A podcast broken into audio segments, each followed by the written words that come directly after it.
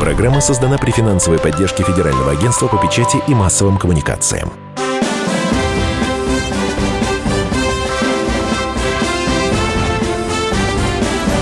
Предыстория. Мысли, факты, суждения – Здравствуйте, предысторию вспоминают Иван Панкин и Павел Пряников, историк, журналист, основатель портала толкователь.ру. Сегодня в выпуске. В первой части в этой поговорим о том, как генсек Андропов спасал Советский Союз от разных напастей. Во второй э, про Мао Цзэдун есть мнение, что идеями Мао снабжали в Кремле. Так ли это, выясним вот как раз во второй части. В третьей, третья будет посвящена э, Симону Визенталю, австрийскому охотнику за нацистами. Это очень интересная личность. И в завершении 160 э, лет со дня рождения Константина Циолковского, основоположника теоретической космонавтики. Среди прочего поговорим о его непопулярных идеях, таких как ограничение рождаемости неполноценных членов общества, инвалидов, умственно отсталых, преступников и тяжелобольных. Ну что ж, Павел, здравствуй, во-первых. Здравствуйте. И, как и анонсировано, начнем, конечно, с Андропова. Э, вот одни из его идей. Сократить армию в четыре раза, убрать советские ядерные ракеты из Европы, уйти из Афганистана, раздать землю всем желающим, простить и выслать всех диссидентов за границу, отдать власти с центра в регионы. Вот как раз такова и была программа группы Андропова – Э, но я так понимаю, э, в описании только какого-то конкретного э, партийного чиновника из этой группы, да? Ну, не совсем так, да. Вот на подробные записки оставил о плане Андропа в 1982 году Анатолий Черняев, в то время заместитель заведующего международного отдела ЦК КПСС. Он прям записал после смерти Брежнева 11 ноября 1982 года вот разговор с командой Андропова, как они видят реформирование СССР. Но, кроме этого, записки о, об, об Андропове, о его, так можно говорить, перестройки, оставили другие значительные люди. Ну, среди них, например, помощник Игорь Синицын, ближайший помощник Андропова, э, тоже работник КГБ до 96 года. Э, образованный человек, э, оставивший как раз мемуары о работе с Андроповым, и историк Рой Медведев. Это вот я назвал буквально тех людей, которые оставили подробные записки. И все они примерно говорили об Андропове как о человеке либерально настроенном, но, безусловно, не в понимании таком сегодняшнем либеральном, а в понимании либералов, наверное, вот начала 20 века. Э, Андропов одновременно был за порядок, но считал, что какие-то элементы либерализма вполне можно вводить в искусство, искусство, в экономику. Ну, к политике он относился не так, наверное, либерально, но, тем не менее, даже и в политику.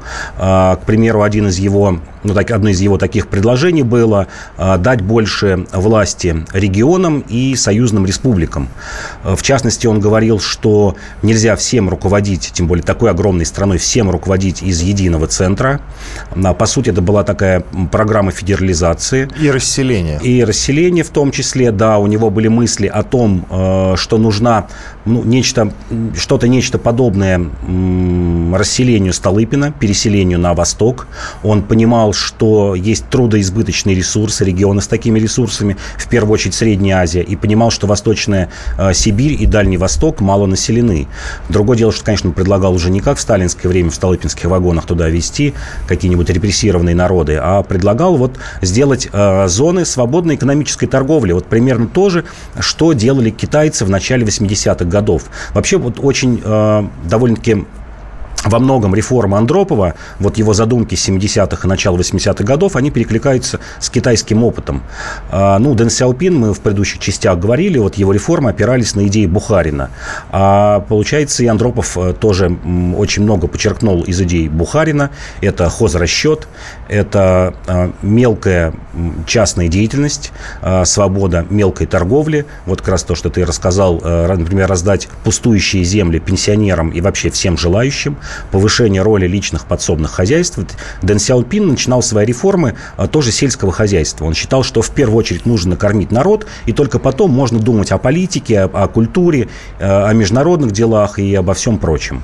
Вот э, когда я вспоминаю время правления Андропова, да, а оно запомнилось ужесточением дисциплинарной ответственности на рабочих местах, например, да, а, массовыми проверками э, документов днем, то есть идет человек по улице, что он делает на улице днем, почему он не на рабочем месте, подкатывает э, черная машина, черная Волга, как правило, из нее выходят люди в черном, подзывают этого человека и начинают подробно расспрашивать, кто вы такой, куда идете, и проверяют по ходу дела, там, звонят по каким-то номерам, если он, например, идет в роддом к жене, которая родила, то они начинают вот э, звонить в роддом и интересоваться, так ли это, кто родился и так далее, или кого ожидают. Э, и почему-то вот это все у меня не очень-то вяжется и плохо сопоставляется с вот этими либеральными идеями, о которых ты только что рассказал. Так почему тогда э, все совсем наоборот получилось? Несмотря на то, что, конечно, он 15 месяцев всего был у власти.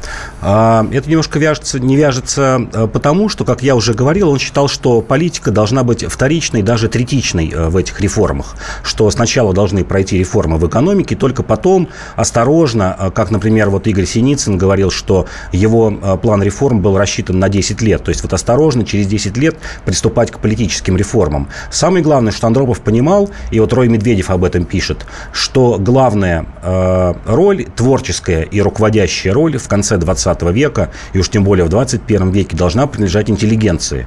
То есть он предлагал пересмотреть э, основы коммунистической, ну, скажем так, морали и методов управления, которые еще в начале 20 века руководствовалась э, э, лидера Советского Союза и передать э, правление от рабочих и крестьян к интеллигенции. Это раз. А второе, порядок он тоже считал, безусловно, частью этих реформ. Вот одно из тех предложений, о которых пишет Анатолий Черняев, он говорит, в первую очередь уволить 70-80% союзных министров. А, нарочито, вот причем специально с тем, чтобы вот э, подробно эти процессы освещались в прессе, отодвинуть все кланы э, людей, которые были у власти. Днепропетровский клан, вот эти все украинские кланы, петербургские кланы и тому подобное, ну, ленинградские тогда говорили. Причем сделать показательные процессы, выгнать э, родственников, ну, видимо, намекая вот на Чурбанова, на детей каких-то, э, Чурбанов, зять Брежнева, на детей других высокопоставленных э, правителей Советского Союза. И еще раз повторю, предлагал сделать процессы открытыми и гласными. И более того, говорил, что нужна и гласность, причем эту гласность должна в первую очередь пропагандировать газета «Правда». Вот сначала мы дадим одной газете, которая бы печатала э, все о недостатках э, системы управления, там, о недостатках на местах, и потом будем постепенно спускать вот эту свободу на другие э, издания.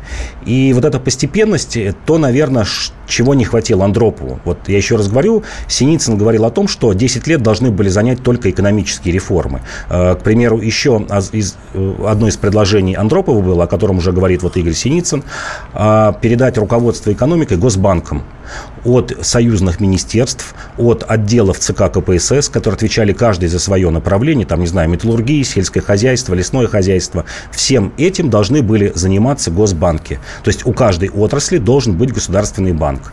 Вот это мы, кстати, может быть, и сегодня видим, когда у нас ведущая роль э, принадлежит госбанкам ну или, скажем, банком с большим государственным участием.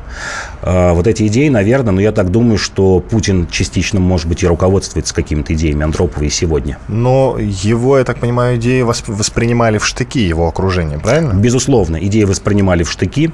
У Андропова не было сильной поддержки, несмотря на то, что он действительно был выбран, ну, единогласно, потому что система была такая, что голосовали в президиуме, в политбюро, президиум, а, потом ЦК КПСС, то есть нигде нигде не было недовольных голосов. Все, в общем-то, понимали, что какая-то встряска нужна экономике, и уж тем более политике. А, ну, все боялись а, каких-то резких шагов Андропова и боялись, что это затронет лично каждого из этих людей. Вот э, мы заговорили о том, что он хотел отпустить всех диссидентов за границу во главе с Сахаровым и тех, кто сидит, и тех, кого еще не успели посадить, как вот э, ты пишешь у себя в блоге толкователя. И то же самое в отношении отношении всех желающих евреев. Одновременно он хотел объявить вне закона антисемитизм и приравнять евреев хотя бы к армянам в системе дружбы народов. Вот коротко, это как? Я не совсем понимаю. Ну, он считал, что это очень хорошо отразится на международном имидже Советского Союза, потому что какие-то серьезные шаги не успел сделать или был не готов, ну, там, например, идти на конвергенцию, на разоружение, но вот эти шаги, как он считал, очень хорошо сказались бы на международном имидже и, в частности, на отношении к э, компартиях европейских стран. Иван Панкин и Павел Пряников, историк, журналист, основатель портала толкователь.ру. Через две минуты продолжим.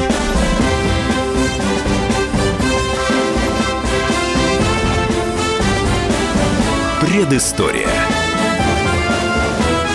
Мысли, факты, суждения. Товарищи солдаты и офицеры российской армии. Полковник Баронец разрешает обратиться. Звоните и задавайте накопившиеся вопросы. Угроза НАТО, жилье для военнослужащих и перевооружение России. Обо всем этом Виктор Баранец знает лучше других. Программу «Военный ревю» слушайте по будням с 5 вечера по московскому времени.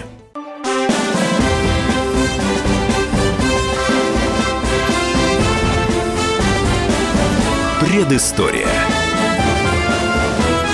Мысли, факты, суждения. Предысторию вспоминают Иван Панкин и Павел Пряников, историк, журналист, основатель портала толкователь.ру. В этой части поговорим про Мао Цзэдуна. Как раз в эти дни, в середине 70-х, точнее в 76 году, Китай простился с Мао Цзэдуном. Репрессии, которые проводились в стране во время его правления, критиковались даже в социалистических странах, не говоря уже про капиталистические страны.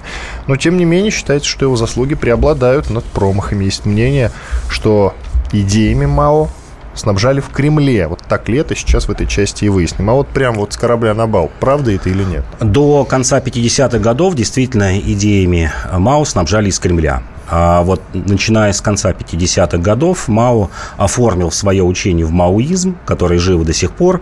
И, в общем-то, это, пожалуй, последнее радикальное левое движение. А, партизаны-маоисты действуют в нескольких странах мира. Вот тогда началось а, учение Мао Цзэдуна самостоятельно, не из Кремля. В том числе именно потому, что Мао очень хотел отвязаться вот от этих идей, того, чтобы ему насаждали, как он считал, не понимая китайской специфики, в том числе э, потому и появился маоизм. Чем отличается маоизм ну, от классического марксизма-ленизма? Мао сформулировал еще в 20-е годы, когда э, был молодым коммунистом, когда в коммунистической партии Китая вот еще были разрешены какие-то дискуссии, он говорил о том, что э, главенствующая роль в Китае должна принадлежать крестьянам, хотя бы в силу того, что пролетариата очень мало. Он приводил пример, 27 год, южные провинции Китая в коммунистической партии э, этой страны состоит 10 тысяч человек. Из них рабочих, то есть классический пролетариат, 3%, а 80% это интеллигенция и 17% э, крестьяне. Вот такое соотношение. Затем, когда у, в 30-е годы Мао совершил знаменитый северный поход, когда прошел ну, почти 4 тысячи километров из южных провинций а, почти на границу с Монголией когда была значительная часть вот этих активистов, старых активистов а, партии потеряна, 90% потери были. И вот в партию начало стекаться очень много крестьян. Вот 90% потери, вдумайтесь, от этого похода, то есть там умерли десятки тысяч человек. И э, к концу 30-х годов, когда ну, началась война с Японией, соотношение в коммунистической партии Китая поменялось на противоположное. Вместо 80% интеллигентов было 80% крестьян, там процентов 15 интеллигентов, интеллигенции и там какие-то считанные проценты пролетариата. В общем, тут можно понять Мао Цзэдуна. И именно вот на этой основе уже в 50-е годы, а в конце 50-х годов э, Мао сформулировал очень кратко э, вот это отличие о том, что города э, должны окружать деревни. То есть деревня наступает на город и при, привносит в город э, ну, свою, как он считал, самобытность, избавляет город от буржуазных предрассудков, потому что Мао считал, что почти все горожане заражены буржуазной идеологией. Вот до абсурда, до какого-то абсолютного радикального абсурда эту теорию довел Полпот в Кампучии, который руководствовался как раз идеями маоизма. Вот когда часто говорят, что Полпот был красным, ну, действительно, Полпот был красным, но руководствовался идеями не марксизма и тем более не марксизма-ленизма, а идеями маоизма. Когда Полпот выбил просто горожан а тех, кого не выбил, просто выкинул из городов. Считал, что пускай идут в деревню, там переучивается. И вот в частности Мао Цзэдун во время культурной революции конца 60-х годов он поступал так же. Он интеллигентов, э, там, невзирая на какие-то их регалии, ну, тот же Дэн Сяопин был выкинут сначала в деревню, а потом рабочим на завод. То есть он считал, что город изначально поражен вот этой вот буржуазной скверной, и вот он может только очиститься, пройдя через э, крестьянский труд. Я так понимаю, что крутой поворот от именно советского социализма, коммунизма Китай совершил вот как ты сказал, в середине 50-х, после смерти Сталина, когда начали накаляться отношения между нашими странами. Правильно ведь? Правильно, да. И причем предпосылки к этому, если вот читать китайскую сторону, мы вот часто пытаемся э, смотреть со своей стороны, как мы это видим со стороны Советского Союза, России, как это происходило, смотреть со стороны Китая. Середина 50-х годов. Э, только-только закончилась гражданская война. Э, Мао готов на либерализацию. У него был даже период с 56 по 57 год, вот ровно год, как раз после 20-го съезда, а, попытки либеральных реформ. И именно в это время была произнесена фраза «пусть цветут 100 цветов», но это подразумевалось плюрализм и в самой партии, и в экономике, и была попытка сделать ставку на мелкий частный бизнес, такой, такой вариант китайского НЭПа. Но к чему это привело? Он увидел вот то же самое, что происходило в 20-е годы в коммунистической партии Советского Союза, тогда еще называвшейся РКП или ВКПБ, фракционную борьбу, которая вот готова была растащить Китай по кускам. И дошло даже до того, что правитель э, Маньчжурии, сейчас забыл его имя, он э, приехал в Москву и открыто, сначала это еще было при Сталине, это было перед смертью Сталина, 52 год, сначала робко об этом говорил, а при Хрущеве просто прямо сказал, забирайте Маньчжурию 17-й Советской Республикой в состав Советского Союза, просто в состав СССР. Мы не хотим быть в составе Китая, мы хотим быть в составе Советского Союза. Мао, конечно, ужаснулся и прекратил э, эти краткие, совершенно непродолжительные либеральные реформы и перешел к тоталитарной, уже вот такой, я бы сказал, даже супертоталитарной э, системе власти. И во многом Мао Цзэдун проходил все те этапы, которые проходил Советский Союз, вот в том числе и плохие этапы. У него, вот, как я уже говорил, был период НЭПа, был период э, поиска врагов э, правых уклонистов. Это было очень похоже на конец 20-х годов. Вот этот большой скачок, о котором мы со смехом сейчас вспоминаем, когда в каждом дворе плавили сталь или там отловили 2 миллиарда воробьев, это, это попытка как, э, копировать индустриализацию и э, коллективизацию. Культурная революция – это тоже похоже на репрессии середины и конца 30-х годов. То есть вот с опозданием примерно на 20-30 лет Мао Цзэдун копировал все эти этапы, которые прошел Советский Союз. Кстати, а зачем он их копировал, вот репрессии? Его правление действительно сопровождалось страшными репрессиями, по-моему, даже превосходящими советские Безусловно, репрессии. превосходящими, да. А, кстати, вот статистики немного. Но вот статистики я хочу привести только э, статистику по репрессиям по одному 59 году, э, который предшествовал Великому голоду, было репрессировано 520 тысяч человек, это в один год. А в Великий голод 59-61 года умерло ну, никто там точно, понятно, в Китае не считал, но вот разброс цифр, вдумайтесь, от 30 до 45 миллионов человек. Насколько это больше, чем в Советском Союзе? Да, насколько это больше. Годы? Да, это больше в 10 раз. В 30 10 раз, да, в 10 раз. Э, итак, Мао оставил своим преемникам страну в глубоком всеобъемлющем кризисе. Э, после вот этих вот, ты сказал о культурной революции, ты сказал про большой скачок. Тем не менее, э, экономика Китая стагнировала. Тем не менее, почему-то считается, что его заслуги занимают главное место, а второстепенное место ошибки. Почему? Главной заслугой Мао Цзэдуна, опять если смотреть с китайской точки зрения, ну, людей там никогда не считали, а, если мы говорим о репрессиях или о голоде, это сопровождало всю трех, трехтысячелетнюю историю Китая. Главной заслугой ему ставят это единый Китай. Китай, который как вот сегодня считают, уже не способен на гражданские войны и не способен на сепаратизм. Вот когда мы говорим о Советском Союзе, там, о Советской России, э, считается, что вот Первая мировая война вместе с гражданской войной, ну, какой после войны разрухой, за, за это время заняло 8 лет, с 14 по 22 год. Так вот, в Китае э, гражданская война, это только гражданская война, шла с 1911 года по 1950, почти 40 лет. А если еще отмерять, ну, с восстания боксеров или там с опиумных войн, э, с потерей фактически суверенитета Китаем, то есть это середина 19 века, вот этот процесс шел 100 лет. Вот 100 лет беспрерывных войн, сепаратизма, голода, массовой миграции, потери суверенитета. В 20-е годы Китай представлял собой лоскутное одеяло, в 30-е годы еще в большей степени. Часть его территории оккупирована японцами, часть под Гамбинданом Чинкайши, часть под коммунистами, часть руководят просто независимые губернаторы, где-то действуют какие-то банды. В районе Синьцзяна, это вот западный Китай, граничащий с э, Казахстаном, ну, фактически он принадлежит э, Советскому Союзу, марионеточный режим. Тибет независимый, и в котором хозяйничают англичане и частично даже еще в 40-е годы э, индийцы. То есть Китай представлял собой рваное лоскутное одеяло. И в заслугу Мао Цзэдуна ставит как раз именно единство Китая, унификацию.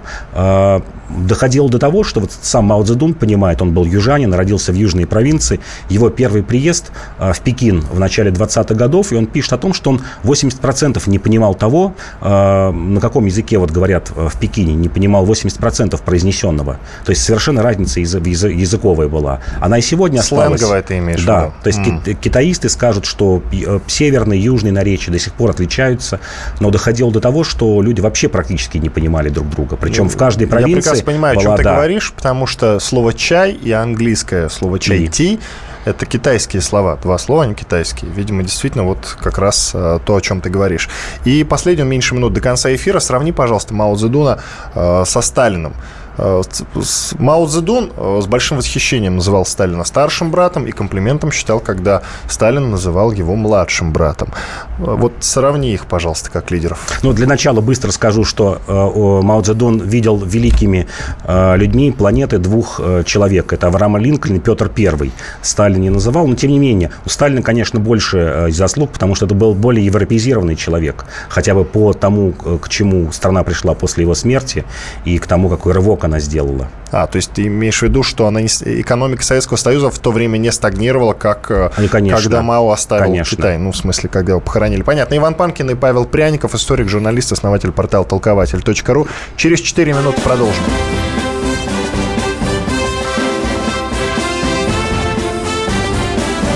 Предыстория.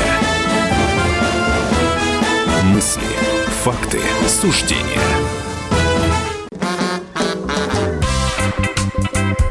и в России. Мысли нет и денег нет. И за рубежом. Да хоть на Луне. Как же ты не дурачина, братец, если у тебя много сантиков, а ты в тюрьму попал. Деньги правят везде. О них говорили, говорят и будут говорить. По будням с 13 часов 5 минут по московскому времени в программе «Личные деньги» на радио «Комсомольская правда».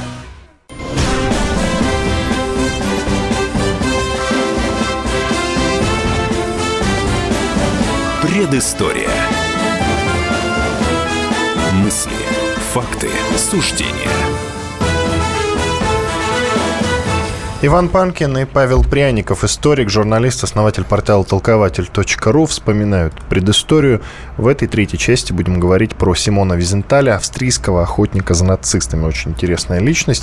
Как я и анонсировал, эта часть будет посвящена ему. А инфоповод э, в 2005 году, в эти дни, как раз этого человека не стало. Я кое-что уточню по его биографии. После окончания Второй мировой войны э, Визенталь посвятил много сил поиску нацистских преступников, которые скрывались от наказания. Он создал а, организацию, которая называлась э, Центр еврейской документации в Линце. А, они как раз, э, он и его команда принимали участие в розыске поимки целого ряда крупных фигур нацистской карательной системы, в том числе очень известного нациста Адольфа Эйхмана. Итак, э, Павел, ну, насколько я знаю, вообще надо сказать обязательно о том, что он э, пострадал и от Советского Союза, Визенталь.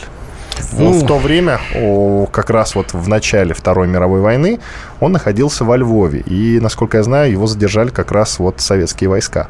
Нет? Нет, не совсем так. Он действительно родился на территории современной Украины, Тернопольская область, 1908 год. Это была еще тогда территория Австро-Венгрии. А, в 1939 году оказался на территории, которая была занята Советским Союзом, потому что там время Львов был польским. А, у него два родственника попали в ГУЛАГ, насколько знаю, выжили. А, и, как он сам о себе говорит, в общем, ничего плохого на советской власти не слышал.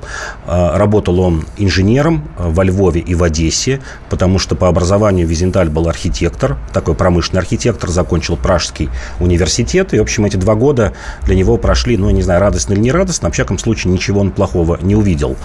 А, во время войны там у него биография, конечно, такая вся в, в белых пятнах, потому что сколько раз Визенталь говорил или писал о, о том, что происходило с 41 по 45 год, и было много нестыковок. И вот его критики, в основном такие вот отрицающие Холокост, крайне правые европейцы, они цеплялись за эти факты и обвиняли Визенталя, ну, говорит, если человек в этом врет, то значит будет врать и во всем остальном. Обвиняли его вот в какой-то нечистоплотности. А, тем не менее, Визенталь побывал в нескольких концлагерях, выжил, а, повоевал в партизанских отрядах, причем в, э, в тех отрядах, которые были красными коммунистическими польских партизанских отрядах в армии Людовой. И в 1946 году действительно основал этот центр в Австрии. И как сам Визенталь сказал, захотел посвятить остаток э, своей жизни поиску нацистских преступников. Считается, что он был причастен к поиску, э, к поимке примерно 1200 э, человек, среди которых был Эйхман. А, хотя уже позже, после его смерти, многие, а, причем израильские сотрудники Массада, подвергали сомнению, что роль Визенталя в этом была ну, такой, такой главной, главенствующей роль. Говорили, что все же э, большую часть работы сделал Массад. И Эйхман был пойман вообще благодаря э, случайности. Э, дошло до того, что в 1959 году израильские власти объявили публично, просто в газетах напечатали, что мы разыскиваем этого военного преступника, обещаем заплатить 10 тысяч долларов, тот, кто скажет о его местоположении. И мы предполагаем, что он находится в Кувейте или в какой-то еще арабской стране, потому что значительная часть нацистских преступников после войны бежала не только в Латинскую Америку, но и в арабские страны, в частности, в Египет, в Сирию, вот в Кувейт, в Ирак.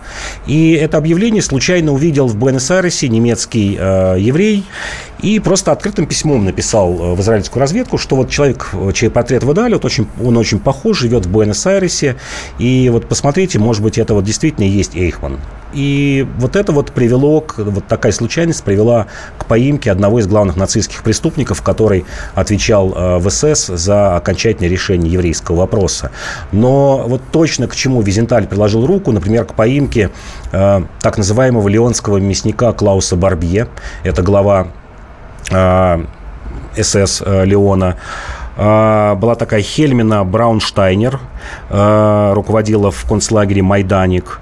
Карл Зильбербауэр, э, высокопоставленный гестаповец, ну и так далее. Э, более ста высокопоставленных э, нацистских преступников были действительно пойманы с помощью Симона Визенталя. Всего, повторю, более 1200 человек, но вот более сотни, это совсем вот, если говорить армейскими терминами, там от полковника и выше. Вот я сказал, по одной из версий, Эйхмана задержал Моссад, разведка Моссад. Да. Да? Есть гипотеза о том, что Визенталь был сотрудником как раз раз вот этой израильской разведки Масад. После смерти выяснилось, да, после смерти Визенталя выяснилось, что определенный период времени до начала 60-х годов он был, был действительно сотрудником Масада, даже получал То зарплату. это не гипотеза, это да, факт. Это, это, это факт. 300 долларов получал.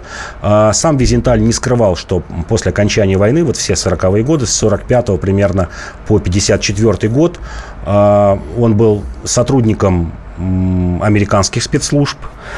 Э, например, управление контрразведки вооруженных сил США – и получал от них зарплату. Далее то, в чем обвиняли Визенталя, в том, что он сделал имя свое брендом и просто стал пиарщиком. Это вот потом, после смерти Визенталя, было много так называемых разоблачений, людей, которые пытались показать, что Визенталь, ну, не такой уж был и праведник, и работал не только за идею, но и за деньги. Например, американский э, центр его имени из Лос-Анджелеса платил ему, ну, что называется, такой роялти за использование его имени 75 э, тысяч долларов в год. До окончания его смерти. Но, тем не менее, Визенталь действительно был фанатиком своего дела. Его можно обвинять в каком-то пиаре, его можно, можно говорить, в, ну, обвинять его в каких-то неточностях. Но, тем не менее, этот человек действительно положил всю жизнь на то, чтобы поймать э, тех нацистских преступников, кто избежал суда. Причем Визенталь уже перед смертью говорил о том, что, возможно, это даже хорошо, что часть этих преступников была поймана вот в 60-е, 70-е, даже уже в 21 веке. А, если бы они были судимы на Нюрнбергском трибунале или вот сразу после войны, их как-то преступления затерялись бы на фоне вот лидеров э, нацистской Германии, на фоне там, я не знаю, Гиммлера, Геббельса и тому подобных людей. Э, а вот то, что это происходило в 60-е, 70-е годы, это постоянно напоминало людям, миру о том, что нацизм пока вот ходят на нацистские преступники на земле, он не побежден, и что нужно помнить об этом. То есть это было таким напоминанием. Но по одной из версий, вот к ложным данным относится его собственное утверждение о том, что э, в общей сложности жертвами Холокоста стали 87 родственников Визентали и его жены. Очень, очень сложно себе представить 87 родственников, согласись. Ну, можно, да. А, безусловно, если брать совсем дальних родственников, там, троюрных, четвероюрных людей. Но, тем не менее, я думаю, что это было частью его, конечно, такой собственной пиаровской э, истории. Потому что Визенталь понимал, что нужно постоянно, как вот э, говоря современным языком, генерировать какие-то новости. Постоянно давать о себе знать. Э, раздавать интервью, рассылать какие-то пресс-релизы. Он это хорошо понял, потому что что это в том числе приносило деньги и приковывало внимание людей, которые ему э, помогали в поимке нацистских преступников. Вот как я говорил, как был пойман Эйхман, буквально случайно, вот случайный человек из Буэнос-Айреса написал. И многие нацистские преступники были пойманы именно благодаря тому, что в каких-то своих интервью, в новостях, пресс-релизах их э, э, Визенталь упоминал о, о тех или иных людях, о предполагаемом месте, где те могли скрываться, и это помогало. Просто простые люди присылали письма и говорили, вот я видимо, знаю этого человека, он очень похож на того человека, о ком вы говорите. И это приносило свои плоды. А, вот я сказал о том, что это гипотеза, ряд СМИ пишет о том, что это гипотеза, я, что, мол, дескать, он работал на Масад. Ты говоришь, что это факт. А почему э, нет вот подтверждений этому, только какие-то косвенные факты? Это работа на Масад его как-то дискредитировала? Нет, это просто политика Масада действительно почти ничего не говорить о своих работниках и тем более о своей работе. Это вот такая закрытость, э, это свойство израильских спецслужб. И вот если мы говорим говорим о том, что Визенталь там где-то что-то преувеличивал, он умел признавать и свои ошибки. Например, в 1975 году Визенталь признал о том, что на территории э, Германии э, не находилось лагерей смерти что это были обычные концлагеря. И это поставило его, ну, как такую, сделало его персоной нон-грата, может быть, даже в израильском и еврейском мире. Потому что говорилось, что, ну, Германия была частью Холокоста. А Визенталь признал, нет, немцы выносили лагеря смерти за пределы своей территории. Если мы действительно посмотрим, ну, самые громкие имена концлагерей, типа Треблинки, Освенцима, Майданика, они действительно были вне территории Германии. И вот в течение двух лет его жестко критиковали за это заявление, но потом признали, что да, это соответствует фактам, что это были обычные концлагеря, где не ставился э, вопрос об окончательном у, у, уничтожении евреев. Евреи уничтожались вне территории нацистской Германии в этих лагерях. В середине 70-х Визенталь находился в довольно жесткой конфронтации с правящей политической элитой в Австрии, потому что постоянно напоминал ведущим политикам Австрии об их нацистском прошлом. А почему ему не удалось пересажать всех этих людей? Ну, не удалось, потому что это был общий такой консенсус э, стран-победительниц США, Англии, Советского Союза о том, что, в общем-то, второстепенные фигуры мы не трогаем. И была такая установка, что мы отлавливаем эсэсовцев, людей, причастных э, к работе в концлагерях, в крайнем случае э, гестаповцев. Но рядовых вермахта, там даже пусть генералов каких-то вермахта, хозяйственных работников нацистской Германии мы не трогаем и прощаем это. И, кстати говоря, сам Визенталь э, первым заявил, ну, первым, скажем так, среди резко настроенных антинацистских людей, заявил, что с той же Германии и Австрии надо снимать коллективную вину. Э, нельзя с коллективной виной этим странам жить все время, что виновны конкретные люди, а не вся нация. А с другой стороны, почему Визенталь, я бы так сказал, особо не любил Австрию, в отличие от Германии? Он всегда говорил о том, что Австрия, в отличие от Германии, сделала себе прекрасный пиар. А, Гитлер был уроженцем Австрии и вообще большую часть жизни прожил в Австро-Венгерской империи и э, в Австрии. А все почему-то считают его таким немецким лидером, вообще немцем. Австрийская национал-социалистическая партия была не менее жестокой, чем германская. Австрийцы принимали участие во Второй мировой мировой войне, и как бы все забыли об Австрии. Сделали только главным виновником Германии. И это его часто возмущало, почему он именно обращался к австрийским элитам с напоминанием об этом постоянно. Совсем немного до конца эфира, меньше, э, меньше минуты. Деятельность Визенталя была отмечена высокими правительственными наградами США, Великобритании, Франции, Нидерланды, Нидерландов, Австрии как раз его родной, и другими, но не Советским Союзом. Коротко, как ты думаешь, почему?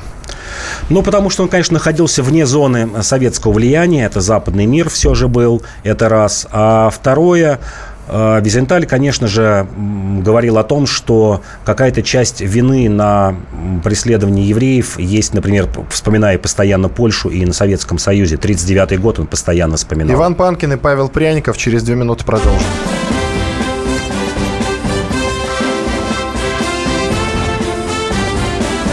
Предыстория. Мысли, факты. Товарищ адвокат! Адвокат! Спокойно, спокойно. Народного адвоката Леонида Альшанского хватит на всех. Юридические консультации в прямом эфире. Слушайте и звоните по субботам с 16 часов по московскому времени.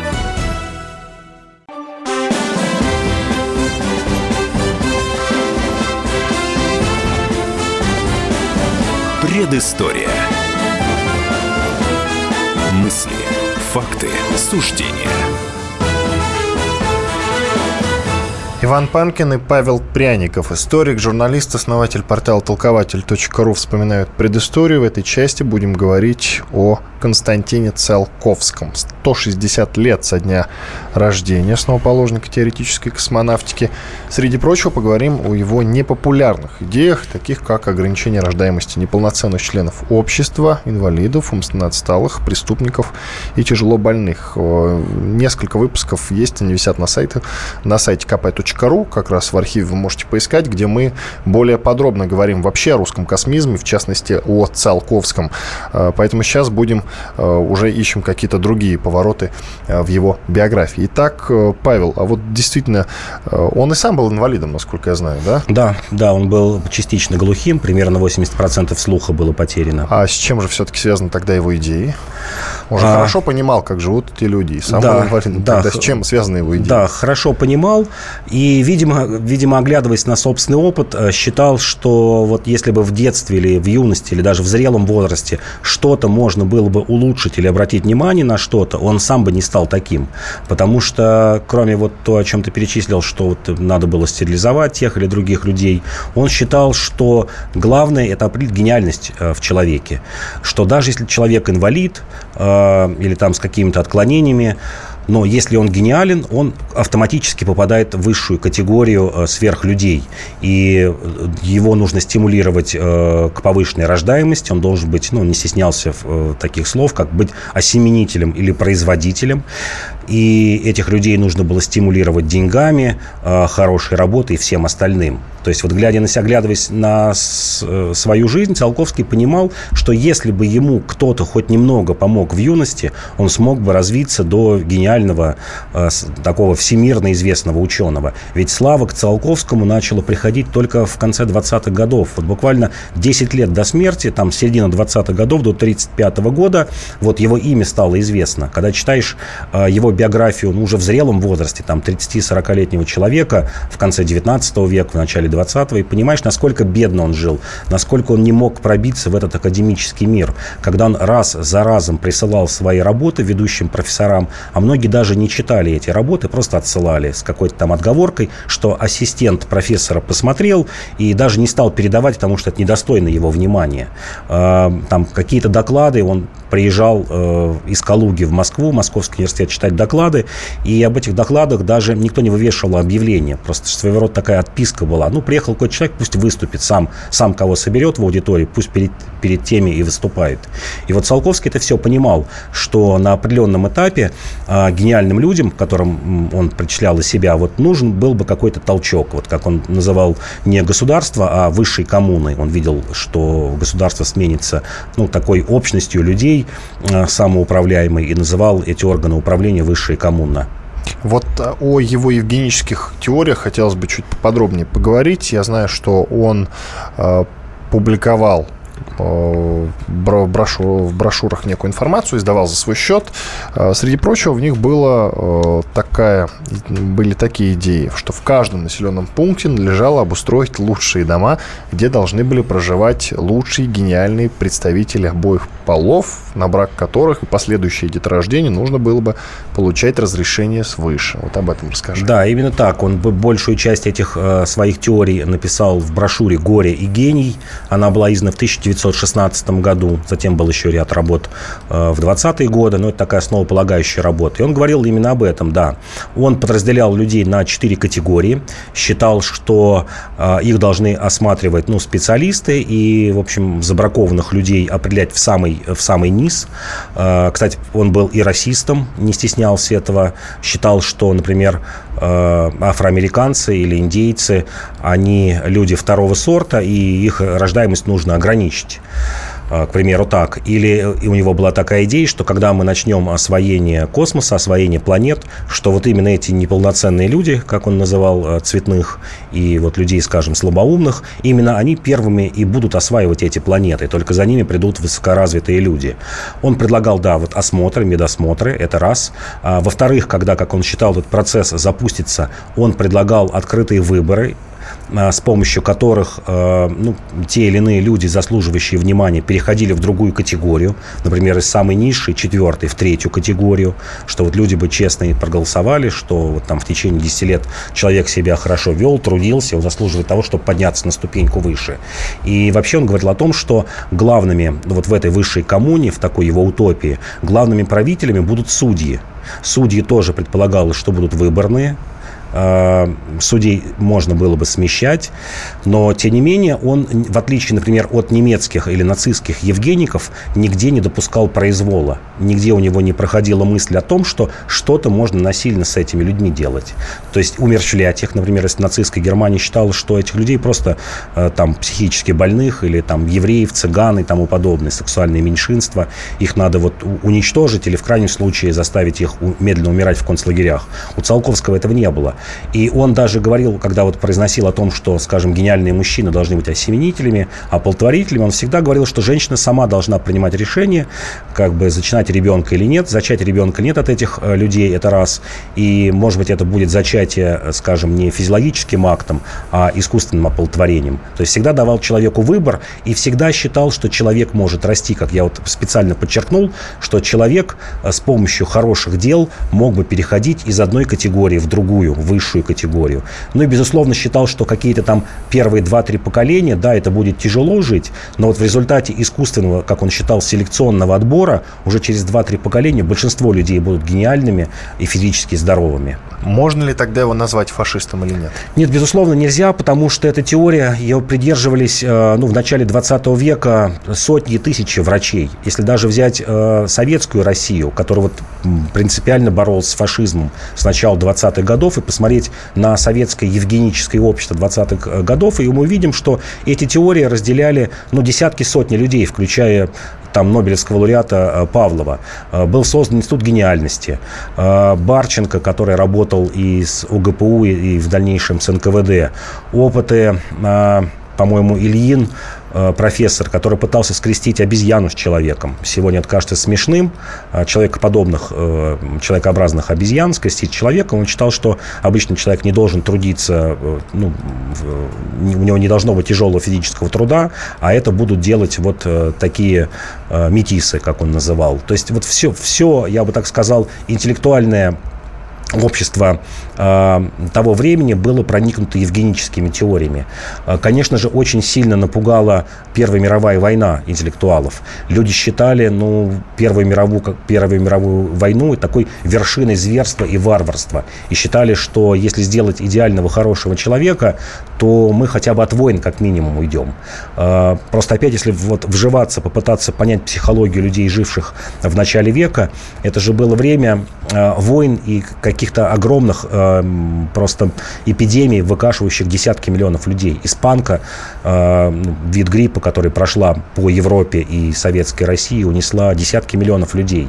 И люди думали, что что-то нужно вот подкрутить, скажем так, в этой системе общественных отношений для того, чтобы избавить человечество от таких мук. Но у него были еще непопулярные идеи, за которые его критиковали при жизни. Вот о них расскажи еще. Ну вот его идеи, безусловно, он говорил, одна из идей была, например, о том, что ну, а это он говорил уже касательно советской России, э, ну, не впрямую, но все понимали, что человек не должен жить в холодном климате. А, вообще вот его одна из главных идей, что человек должен как можно меньше страдать. Это потому, что он простудился и как в раз оглох это, именно да, вследствие того, что да. простудился. Поэтому и у него умер, говорил. да, умер и старший брат, и младший брат от скарлатины, и дети умирали от менингита, то есть все болезни вызванные либо вот простудами, холодом, либо недоеданием. И вот его идея подразумевала, что каждый человек человек, в том числе в Советской России, вот в северных областях, рано или поздно получит 4 а, десятины земли, то есть 4 гектара земли в теплых краях, как он считал, обязательно в теплых краях. А, с этих 4 десятин можно было бы снимать 2-3 урожая. Но если так предполагать, это должны быть какие-то субтропики или тропики. А человек откажется от мяса, будет полное вегетарианство, потому что будет хватать растительной еды, но делал огромную ставку на рыбу, на океан. Он считал, что вот океан – это огромная ферма, которая должна доставлять бесплатно человеку рыбу и моллюсков, что не нужно заниматься скотоводством, потому что считал, что животные тоже обладают некой подобием, неким подобием души, их нужно жалеть. Это вот было, была тоже одна, например, из его идей. Ну хорошо, и теперь, конечно, о, о советском космизме э, от Циолковского. Коротко, в двух словах. А, Основная Цал, идея. Циолковский считал, что люди должны жить, э, должны быть бессмертными. Рано или поздно это наступит. Причем наступит, человек станет лучистой энергией. Это будет нечто похожее, как мы представляем вот в фильме «Матрица» что-то такое. Это все перейдет в виртуальное, в цифровое пространство. Вот сказать, если говорить сегодняшним языком. И человек получит именно цифровое бессмертие. Угу, спасибо большое. Иван Панкин и Павел Прянь Пряников, историк, журналист, основатель портала толкователь.ру были с вами. Всего доброго, до свидания.